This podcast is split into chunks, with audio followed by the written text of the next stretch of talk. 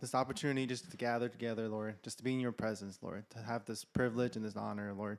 Just thank you. We just thank you that you provide this all for us, Lord. We just pray um, for Joseph today. Um, just align his heart to yours, Lord, and just have let him speak with boldness and conviction for the message that you have for us today. And let us open our hearts um, just to receive and then open our ears to listen, Lord. Just pray this in Jesus' name. Amen. Awesome. Thank you, Vic. All right. Good morning, brothers and sisters. It's Honor to stand with you guys um, and talk about an awesome topic that everybody gets really excited about. One laugh.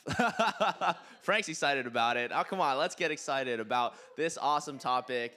You know, it's up there with like, you know, gifts and healing and stuff. People get excited about fasting. All right. Let's come on. Let's hear a cheer for fasting. Whoop, whoop. Two whoops for fasting, right? Perfect. All right. Um, so we're going to take a little break from our, our series on David and talk about fasting because uh, coming up here uh, is the season of Lent. And Lent, well, we may not find it in the, in the scriptures and we, we don't maybe see it in the Bible necessarily, but it's a, an early, uh, an ancient church tradition, okay? Um, and it's uh, the 40 days leading up to, uh, to Easter. Um, and so it's a, a season of repentance, a season of fasting, a season of prayer. Um, and so, as part of that, uh, actually, this coming Wednesday, so three days from now, uh, we'll kind of kick off that season with Ash Wednesday. All right. And again, these aren't things necessarily that we find in the, in the scriptures, but again, ancient uh, church traditions um, things that we've been doing uh, as part of the church, just like uh, Easter, you know, just like celebrating Easter. So uh, we wanted to talk about it because as a church body, we, we are going to celebrate that and we invite everybody to, to join in into that, uh, to this season as we lead up to Easter uh, in centering our hearts on the Lord and fasting. And so we wanted to spend some time talking about that. Um, and so if you haven't celebrated Lent before or are interested in it um, or are interested in joining us in fasting, hopefully this, uh, this message will provide some of that framework, that biblical framework for it, um, and also stir our hearts to do it. All right. To actually get excited about it, not just because I told you to cheer and yell, but to actually have uh, some uh, insight into it uh, and the benefits and the beauty of fasting. All right. So. Let's see if I can get this. Uh, yeah, perfect. So, as we talked about Lent, this corporate season uh, of worship, and again, churches, uh, many different branches of Christianity, Orthodox, Catholic, um, Protestant, throughout history have celebrated this season. All right, corporate Christian season preceding Easter, and historically a season of prayer, fasting, and giving. All right, starts on Ash Wednesday, which is this coming Wednesday, uh, and we'll put a quick plug in for the morning service. We'll actually have uh, um, an Ash Wednesday morning. Um, addition to our prayer meeting, uh, where we'll actually be administering ashes. So if you guys have ever seen people walking around at work and they've got a little dusty cross on their on their forehead, that's that's what's going on. Okay. Um, and part of the the history of it is emulating the 40 days that Jesus fasted in the desert. All right. And so the, there's a big fasting component to Lent, and that's what we're really going to focus our, our talk on, on today about fasting. And what does the Bible say about fasting? What should our heart posture be as we enter into fasting? What are the benefits of fasting? All right. So, as a quick plug for fasting, let's look at some of the people in the Bible who fasted. All right. So, many. All right. Kind of a heroes of faith. It's almost the Hebrews uh, uh, uh, Hall of Fame, right? Uh, cloud of witnesses.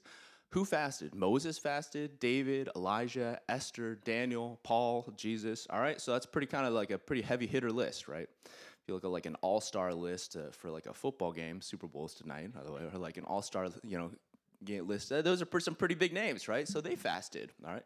So we can look at their stories and see why they fasted, how they fasted, and, and gain and glean from that. People that fasted not in the Bible, but spiritual heroes Martin Luther, John Calvin, Wesley, Jonathan Edwards. Uh, for the Chinese people here, uh, may, may know Pastor Xi or Xi Shengmo.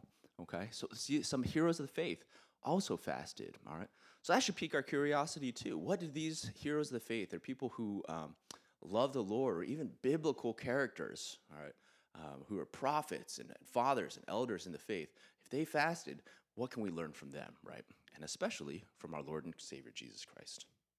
Now, fasting can be a little confusing because also the world fasts as well, right? So there's uh, there's fasting in the world, just like there is for a lot of the disciplines that we do, right? So we pray, but if you look across, you know, the you know the, the world at other religions, uh, they pray too, right? And so it can kind of be kind of confusing. And in fact, even in Scripture, sometimes Paul has to delineate or Jesus has to delineate between the prayer that that we are doing as Christians versus what the prayer of even uh, Jesus calls the heathens, what they do, all right?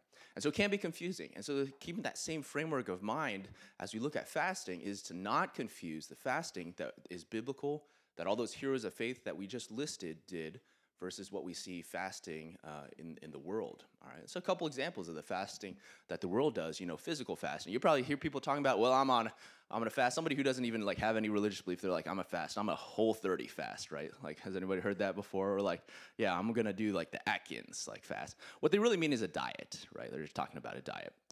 And that doesn't mean that's not a bad thing. I mean, I could use a diet, you know, like so that doesn't make that a bad thing. But sometimes we equivocate, or we, uh, sorry, uh, we what's the word I'm looking for? We make that the same thing as what we're doing in the church with fasting, but it's not right. So the goal, the heart intent of theirs is for health reasons, which is not bad. Uh, not bad, like I said. You know, probably a lot of us in America could do a little bit more fasting, for, uh, dieting in that sense. Okay, but that's what the world's talking about with physical or political, like uh, Mahatma Gandhi. Mahatma Gandhi fasted for. Actually, I don't know how long. Does anybody know how long he fasted for? If anybody's ever watched the movie, but I mean, he's just like emaciated, right? Oh, okay. Asher watched the movie. Um, no, so yeah, so Mahatma Gandhi fasted for political reasons, right? So his goal was a political intent, right? The intent of his heart was for political uh, change. Um, so that's what he fasted for. And even what, you know, as good as that is, or what, whatever the intent may be, not the same, right? Not the same as what we're talking about from a biblical fasting. And then also, if you look at other religions, uh, they do fast as well. So if you look at the Muslims, that they, they fast for spiritual reasons as well, okay? Um, and so there's all these different variations of fasting around the world, just like there's variations of prayer around the world, and yet not for us to amalgamate or, or mix in what what's biblical fasting from it. So that's what I wanted to really talk about today is biblical fasting for us as Christians. So I can really gain clarity of what we're doing. So that even if you join in on this 40 days and people see the ashes on our foreheads, it won't be the same as they're thinking, oh, okay, they're just doing the Christian version of what Gandhi's doing or a Christian version of what the Muslims are doing. And I want to clarify that what we're doing is different, okay? So, what we're going to talk about today is to reveal the biblical fasting.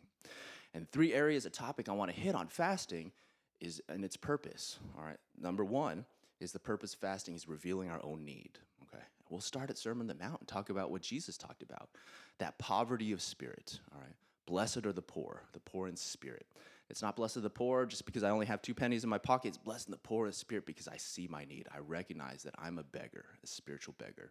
And fasting helps us do that. All right. Revealing God's sufficiency in that knowledge of how, how needy I am, recognizing that God's sufficiency, He's good. All right. He can fill those needs. That need that I have is actually filled not by anything else in the world, but filled by God. He's the bread of life. He's the living water. Okay. And then next is it's an act of worship. It's an act of worship unto Him. All right. Just as in singing and praying, fasting is an act of worship. So we'll look at all three of these things. Okay. And uh, we'll start with the best example. And again, we had that list of all those different characters. We can't look at every single. We don't have time to look at every single one of them. But obviously, the first and foremost, if it can't convince you, if Jesus fasted and that can't convince you, I don't know who else can, right? So Jesus fasted. Luke 4, verses 1 through 2. All right. the most important example. Jesus, full of the Holy Spirit, returned from the Jordan, was led by the Spirit into the wilderness for 40 days, being tempted by the devil. And he ate nothing during those days. And when they were ended, he was hungry. All right. And this is the, the very example that the Lenten season is built around the 40 days of Lent. It's an, an, an emulation of what our Lord and Savior Jesus Christ did. And he fasted completely from food and water. Uh, the Ninevites fasted. All right, even the Gentiles in the Old Testament. Jonah went to them and they repented and they fasted. Not only did they fast, their animals fasted as well. Okay. I mean, I, am to fast during the 40 days. I don't think my dogs are to join me, though. All right. But that's how, how, how much they repented. So, example in Jonah.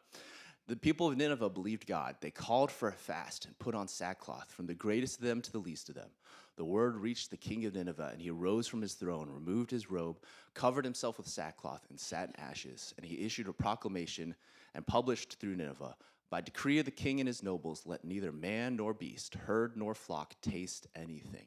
Let them not feed or drink water, but let man and beast be covered with sackcloth. Let them call out mightily to God. Let everyone turn from his evil way and from the violence that is in his hands. Who knows? God may turn and relent and turn from his fierce anger so that we may not perish. Okay? a beautiful example of, of Gentile fasting in the Old Testament. And even sackcloth, uh, like tearing their clothes, repentance, all right? Even their animals, not just fasted, they put sackcloth on their animals. I don't know how that works, but you know, they put sackcloth on their animals. So another Old Testament example. Daniel. In those days, I, Daniel, was mourning for three weeks. I ate no delicacies, no meat or wine entered my mouth, nor did I anoint myself at all for the full three weeks. All right, so Daniel's fasting. All right. Uh, and his fast even looks a little bit different than the other fast, two fasts that we looked at. Um, Daniel's fast was no delicacies, no meat, and no wine, and no anointing oil. All right, so we've looked at a couple examples here. And then, so, but the question we always oftentimes hear with regards to fasting is, well, do I have to fast, right? So, like, well, okay, maybe you're like, all right, yeah, like I looked at those examples and that, that seems pretty good. And, you know, Paul, he's a good guy. Like, he fasted. That's pretty cool. Like, Moses and, uh, and Jonah and, you know, all these other, you know, guys, Jesus fasted. Okay, that's great. Uh, but do I have to? That seems a little, you know, like legalistic. Have do I have to fast? And uh, no, fasting is not like a common thing. You're, people are like, oh wait, go to prayer meeting. Okay, great. You know, join a fast. Ah, that seems a little bit like a little bit odd. Do I have to do that? And, and I think actually that question reveals, as most things do, is kind of the, it's almost the wrong question, right? Like imagine we took another discipline and put that in there and said, well, do I have to pray? Like, do I have to? Or do I have to be generous and give? Or do I have to do all those things? And it's kind of the wrong question, right? Because it's missing the intent of fasting, all right? Uh, it's kind of like I always use these these marriage examples, but uh, I was hanging out with Frank and, and Sue yesterday and just hearing like that when they went on missions, uh, uh, you know, when they were young, you know, I can't remember how, when their kids were very small. And Frank said, I'm not going to go without you, Sue. You got to come with me. I want you to be with me, like when I go on this mission trip. It was a dangerous one. You got to hear their testimony sometime. Smuggling Bibles, all right. And it's like, and Frank wanted to bring Sue with him. All right. She's like, what? All right. And it's because it's a relationship of love, right? And so the same sort of thing is like a question of like, do I have to fast? Well, I, I don't know. For the married couples here, do you have to have date nights? It's like, do you have to? Well, I guess you don't have to, but why wouldn't you, right? Why wouldn't you? Why wouldn't you? If this opportunity is here to get closer to the one that you love or to sacrifice good things to be closer to the one that you love, why wouldn't you, right? So it's almost the wrong question, right? Do I have to fast? Well, why wouldn't we, right? Why wouldn't we? Why wouldn't we want to? All right. So, yeah, sure, there is a freedom. And Paul even talks about it. Galatians, we're called to freedom, brothers, only to, not to use your freedom as an opportunity for the flesh, but through love serve one another. It's because of our love of the Lord, love of Jesus, that we would, should be excited to fast. If we truly love Him, our excitement should be to do these things, to pray, to spend time with Him, uh, to, to fast, right? Uh, it's kind of like again going back to that marriage analogy. Imagine you signed your, your marriage documents and all, and then in it included this law that you have to at 6 p.m. on every Wednesday night you have to have a, a date night. Well, that that is the legalism that Paul's talking about. But that doesn't mean date nights are bad or that you shouldn't do them. In fact, you should be excited about them, right? Or to spend time with your loved ones. It's an opportunity to grow in love. And in fact, there's almost there's an expectation in the Bible that we will do this. When Jesus talks about fasting, it's not of, you know, if you decide to. Jesus talks about when. He talks about it with an expectation that the ones that he loves will want to do that with him. All right. So in Matthew chapter 6, 16 through 18, when you fast, do not look gloomy like the hypocrites, for they disfigure their faces that their fasting may be seen by others. Truly I say to you, they have received their reward. But when you fast, anoint your head and wash your face, that your fasting may not be seen by others, but by your Father who is in secret. And your Father who sees in secret will reward you. All right. So, Jesus, in talking about fasting for his disciples, for his followers and peoples, he has an expectation, an expectation that we will. And it's kind of like, the, again, that question of why, why would you? Well, why wouldn't you? You know, why wouldn't you? Because of love. Same thing with day nights. You have to? No. But why wouldn't you? Why wouldn't you want to dedicate that time? Even further on, he goes, Matthew uh, chapter 9, verse 15. And Jesus said to them, Can the wedding guests mourn as long as the bridegroom is with them? The days will come when the bridegroom is taken away from them, and then they will fast.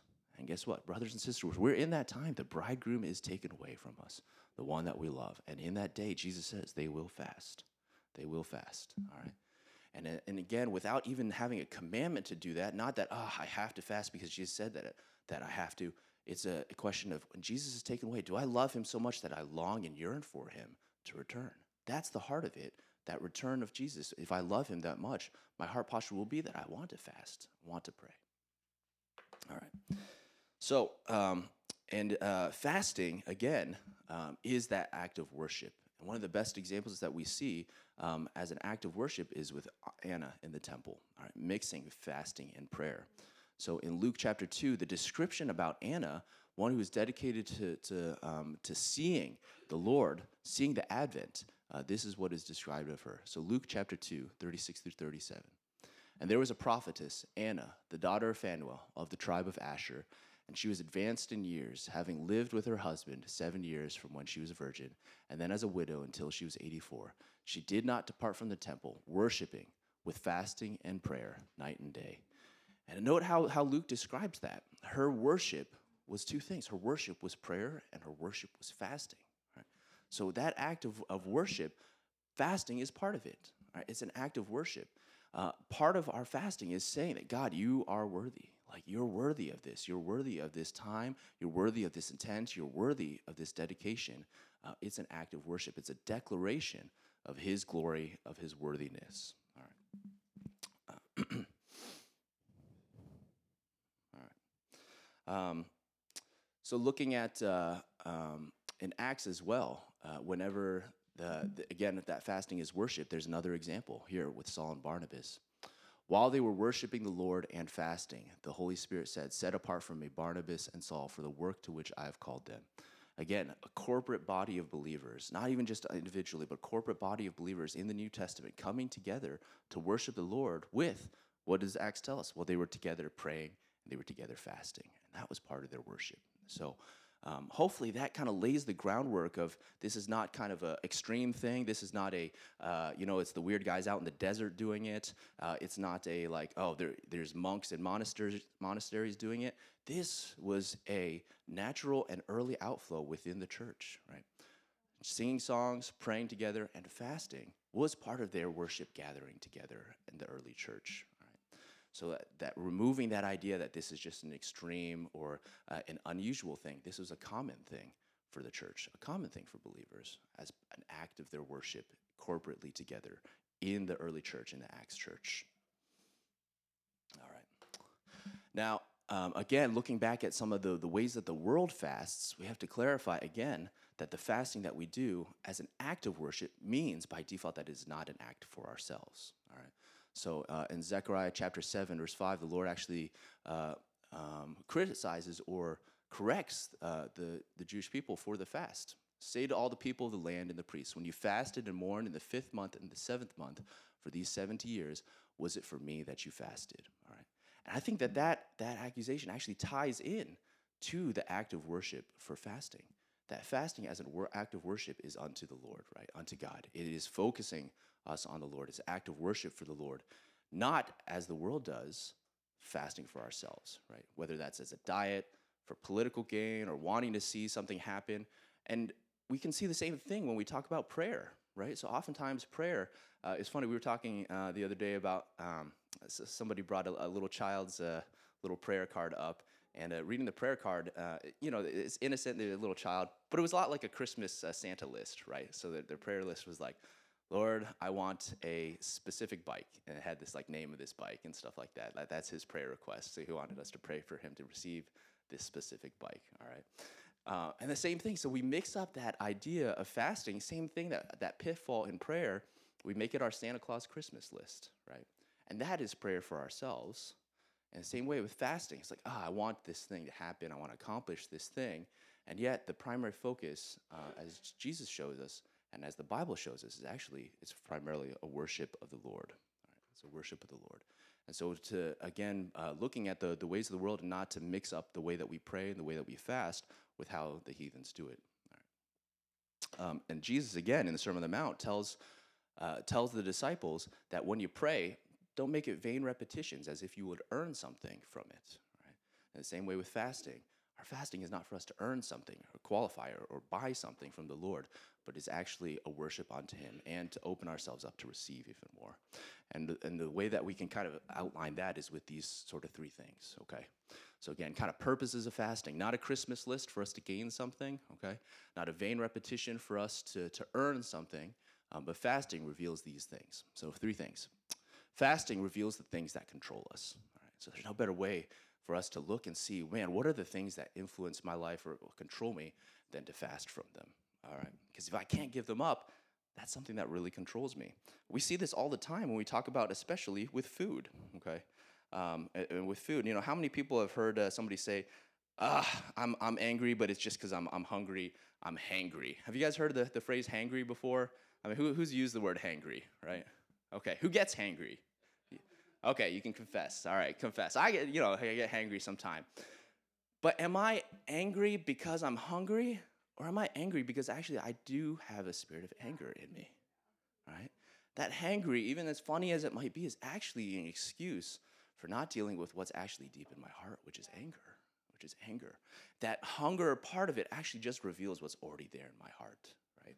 It's actually, no, I'm not just hungry. The hungry part of it revealed that I'm actually have anger in my heart. I'm a sinful, broken person, and I struggle with anger. All right. And it's the fasting that revealed it. All right. Fasting reminds us um, that we are sustained, uh, we're sustained by God, sustained by God alone. Again, kind of like we talked about, that God Himself, in the midst of all these things, recognizing our weakness, that poverty of spirit, that actually, no, I'm not a patient person, and that my anger isn't just an occasional thing when I'm hungry, but that I'm actually poor and broken, recognizing that God is sufficient for all of that. I'm sustained not because I'm, I can control my anger, I'm not sustained because I can power through the problems of my life, but actually, what sustains me is the Lord is the Lord. You know, I love this quote about prayer. Um, uh, someone once said that you know the problem with prayer, the, our lack of prayer, our prayerlessness in the church, uh, is not a lack of time. All right, it's actually a lack of recognizing our need. Right? It's not that we don't pray because we don't have enough time. We have plenty of time. Right? We have time enough to check our phones, even as busy as some of us are. You know, you know, working or whatever it may be, we've all got time to, you know, check our phones or do all these things. It's not that we don't have enough time to pray; it's because we don't think we need to. We don't think we need to because we can you know handle all these sort of things. A problem comes up in my life, I can handle it with my own wisdom, with my own gifts, with my own abilities, right? But prayer is recognizing that actually no, it's whenever those things happen, those bad things, and we're able to turn them around or it turns out for good, it wasn't because of us, it was because God sustained us. Right? And the same thing with the discipline of fasting. Fasting reminds us that it's not our own strength, our own ability or wisdom that we're able to have victory in these things, or to sustain ourselves or even to have any day and walk around, um, to even live and breathe, it's actually because the Lord sustains us. It's the Lord that sustains us. And when we fast and cut away some of those things that support us, whether that might be food or whether the things that we rely on, like media or entertainment, when we cut those things away, it almost is throwing ourselves on the rock of ages and recognizing that it's Him that sustains us. All right, so number two. And number three is fasting helps us keep a balance in our lives. Because when we recognize those first two things, it helps us, keeps us grounded, okay, to recognize that. It helps us keep us balance. And so we'll, we'll kind of take a look at those, those three things here. All right.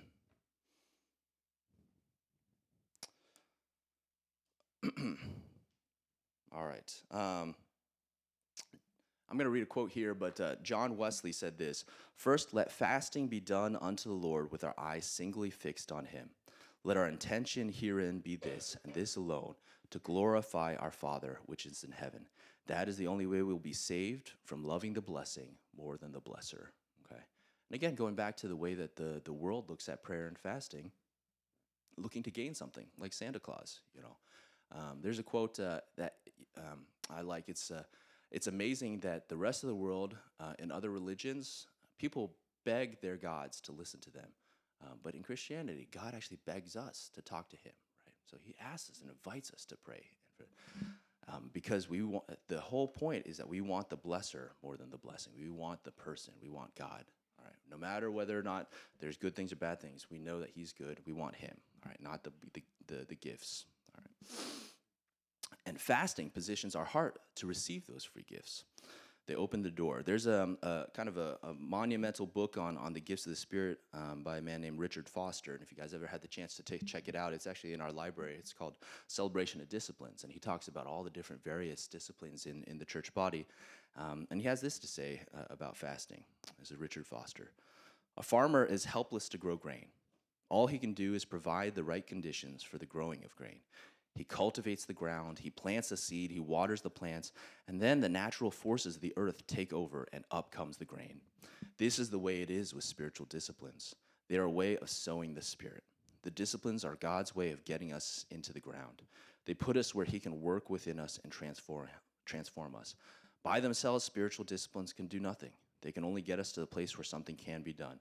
They are God's means of grace. God has ordained the disciplines of the spiritual life as the means by which we place ourselves where we, He can bless us. All right. So it's a conditioning of the soil of our hearts to receive those things that we just talked about, those truths that actually I'm empty and poor. To receive, actually, He's enough. All right.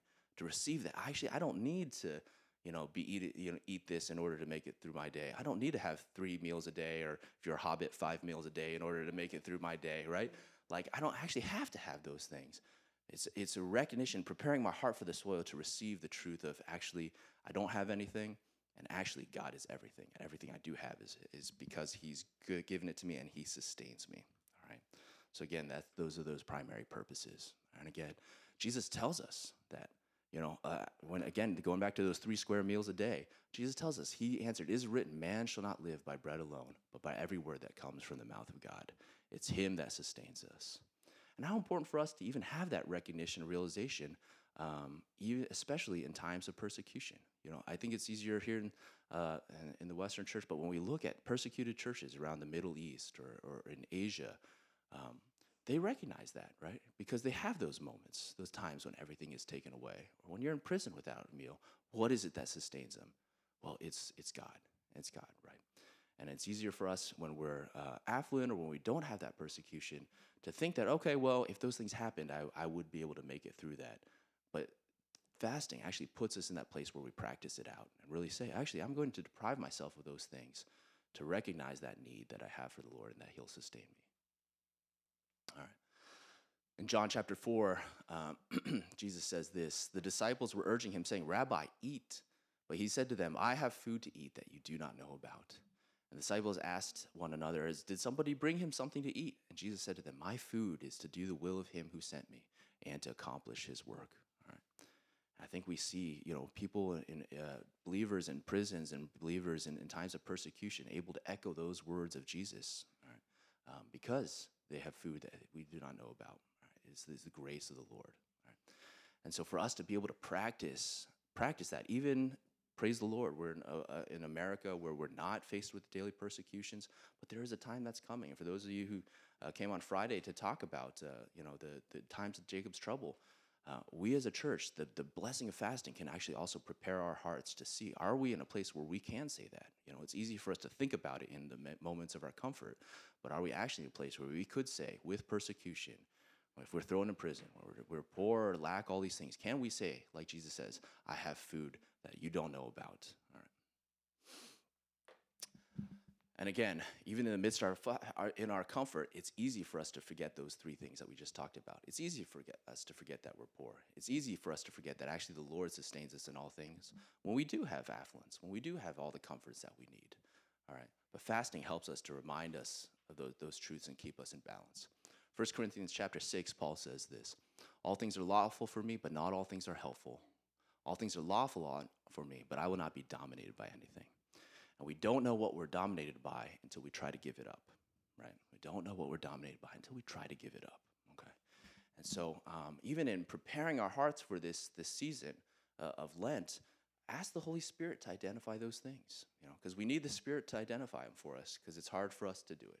Bible says the heart is deceptive above all things. Right? And that first step is recognizing what is it that dominates our life. You know, the Alcoholic Anonymous, uh, you know, whenever people go to their meetings, what's the first things that they ask people to come to a recognition of? Is that I am an alcoholic, right? And it's almost the same thing that Jesus tells in the Sermon on the Mount, right? The Beatitudes. The first thing that we have to recognize is that I'm poor. Right? I'm poor, and I've got things that control my life that I, I can't even recognize or deal with in my own life until the Holy Spirit identifies them for me. All right. So even taking this point, start to ask the Holy Spirit, what are the things? Can you highlight for me those things? Because I'm blind. I've got a log in my eye and I don't know. I don't know what's what's controlling my life. Let the Holy Spirit identify them. All right. So that we can bring those forward uh, in our times of fasting. All right. um, you know the uh, um, the the the cost of discipleship. Uh, people talk about the cost of discipleship all the time, and we, we, this past week I was reading a little bit about Bonhoeffer. Um, Bonhoeffer was one who um, we don't have time to go into his whole story, but basically in the time of the Holocaust, he he, was one of the people that was um, in the church that was actually resisting and fighting back. Right, and he wrote a book called The Cost of Discipleship. And but basically, the two points of the cost of discipleship is is from Jesus' words. If anybody wants to follow me, he's got to come and do two things. Right, he's got to take up his he's got to deny himself and he's got to take up his cross. Right, and when we embrace the disciplines. Um, that is what we're doing. We're denying ourselves, right? And we're taking up this cross to follow him. Um, and so, you know, let, let's take a look at those things and allow the Holy Spirit, know, as we were just talking about, to identify what is in our life, you know. Uh, how easily we, we allow non-essentials to take precedence in our life. How much of our day is, is spent thinking about and planning for either our food or our entertainment or basically things that are not necessarily bad, but non-essential. Okay? Well, how much it controls and, and, and, um, and, dictates our life. And so in these next uh, 40 days starting Wednesday, um, I encourage all of you to take these passages and take these examples within the Bible and from our, our spiritual uh, fathers or church fathers um, and, and ask the Lord, is this a moment where I can, like Paul says, identify what are things in my life that are controlling me, even good things, right? Good things that are lawful for me. What can I identify that will actually be able to give up and stretch my heart in order to understand more of my poverty, in order to understand more of my need for you, Lord? And like Richard Foster was saying, thus prepare my heart like soil to receive more of the Lord, to receive the truth that He is enough. Some practical steps as we enter into um, enter into uh, Lent, the Lent season that if you haven't fasted before, start slow. Okay, we oftentimes think about fasting kind of like Jesus. You know, 40 days without food and water in the desert. I wouldn't recommend, you know, recommend starting like 40 days, you know, without food and water, but start slow. Start with something small. All right, start with something and ask the Holy Spirit to identify what that might be. You could even fast one meal. Right? Fasting one meal a day. Uh, it's harder than harder than it looks. And in fact, um, there was a quote uh, by somebody. Um, uh, basically, I'm trying to remember the exact quote, but we're all the the society, uh, the the fall of society is just. Um, I think it was like ten meals away, right? And what he meant by that was if you if if everybody stopped, if there was no food, it would take about ten meals. Uh, you're, you're, talking about about three days or so uh, before all society would fall apart, right? So all society would fall apart. So even starting with fasting just one meal, how important that is for most of us as, as people to have those meals. Just start with one, one, one meal.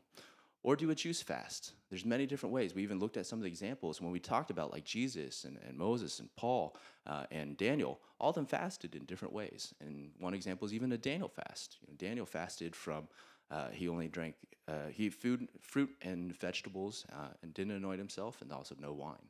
So a lot of different examples remembering what Jesus said, not to draw attention to ourselves, right? The Pharisees, when they fasted, they fasted not to worship the Lord, not to recognize the poverty of their spirit, but actually to have other people recognize them as being awesome, right?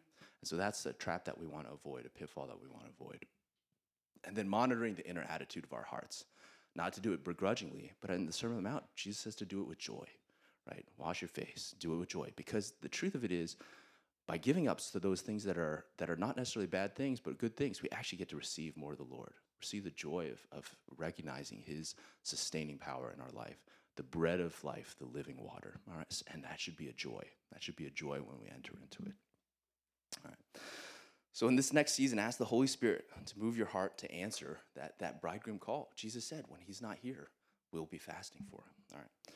The longing in the morning uh, for him and also to recognize within ourselves uh, that poverty and that need for more of Him.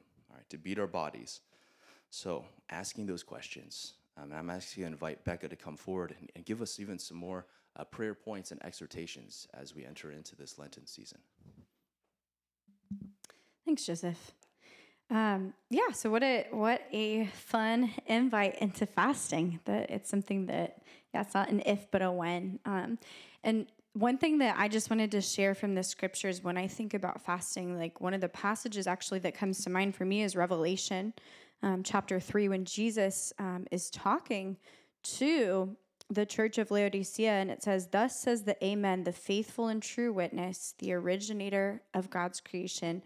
I know your deeds, that you are neither cold nor hot.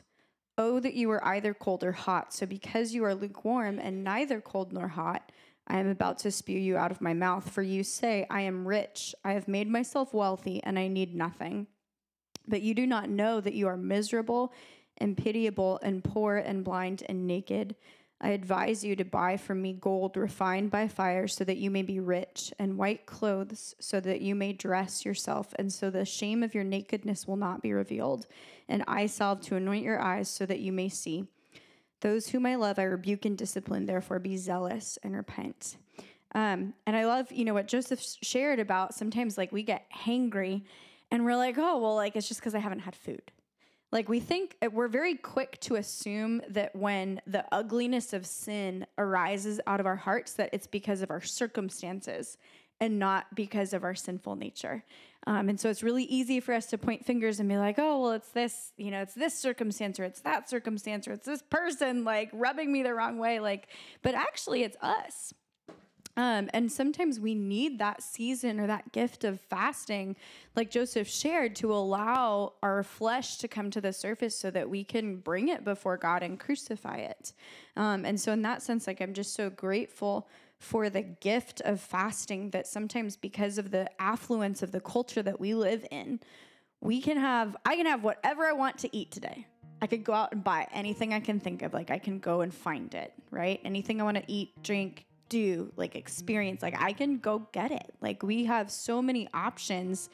We don't realize how much that dulls us, and we're so full on other things that aren't necessarily bad, but we don't even realize like our spiritual hunger or our lack of like longing for and yearning for Jesus. Um, so I just I have a couple of practicals, Jefferson. If you can pull up the slides just before we go into response time.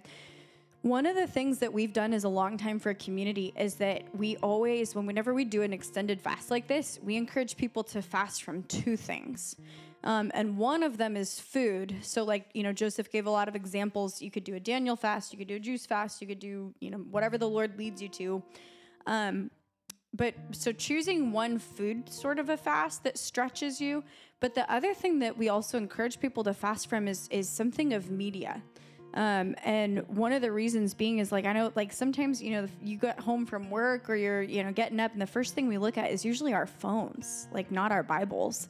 Um, and so just just wanting to when you're consecrating that season, like it's actually really important what we behold and what we set in front of our eyes and what we meditate on, what we're putting in our, our minds. Um, and so maybe you know for for some of you that might look a little different you know like might look like instagram or facebook or video games or you know, I don't know, on, you know, online shopping, whatever it may be, but but choose something else um, that that stretches you. And I, but I think it's important to recognize that we're not just laying something down, but we need to fill it with something. So that brings us to our next slide.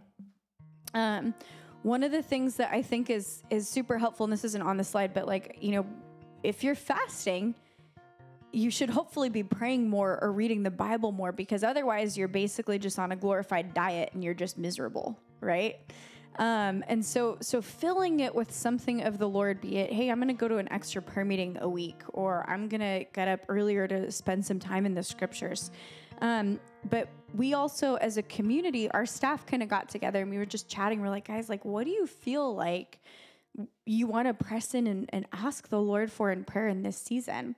Um, and some of the things or some of the topics that that we really felt led that we want to spend, you know, the next like a little over a month praying for is asking number one, just for an increase of the fear of the Lord.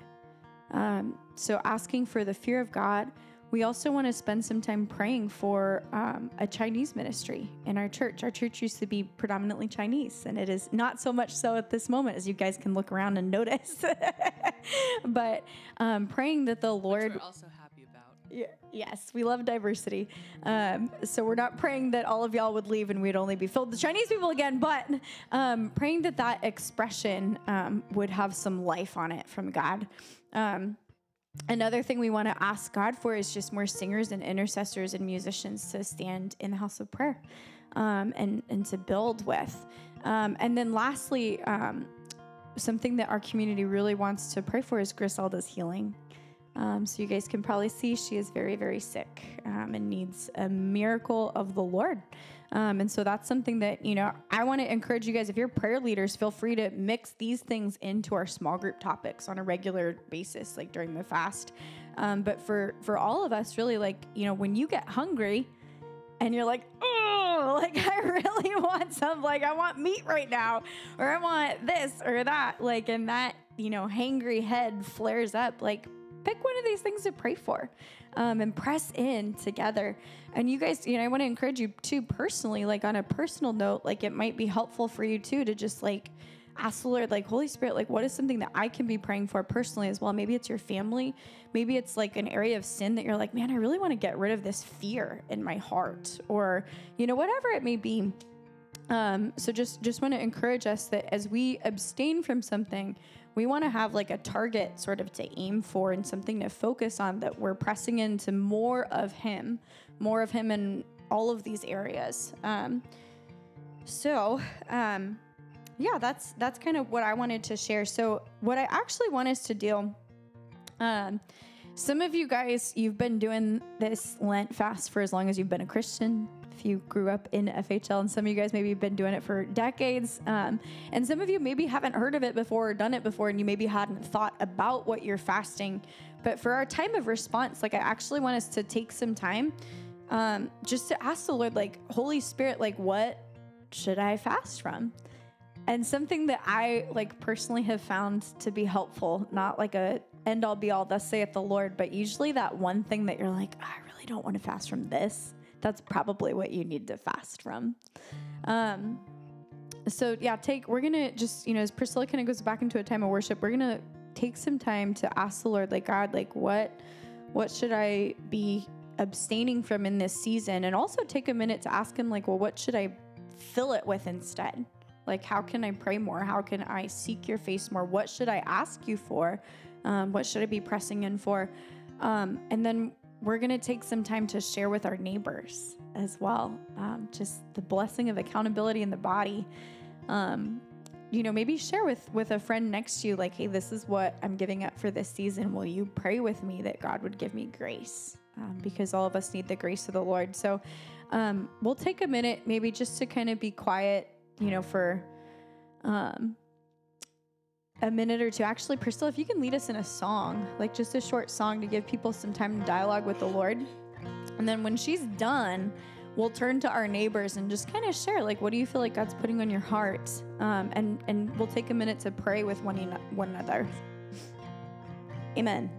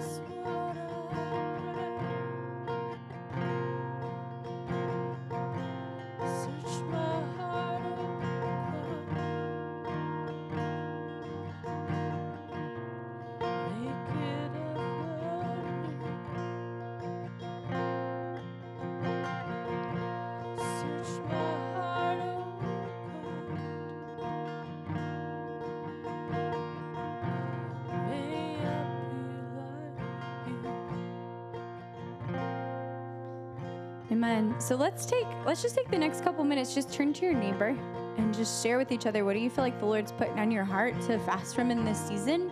Um, and then after you share, just pray for each other for grace. This is also our time of offering. So when you guys are done sharing and praying, feel free to bring your offering up to the front.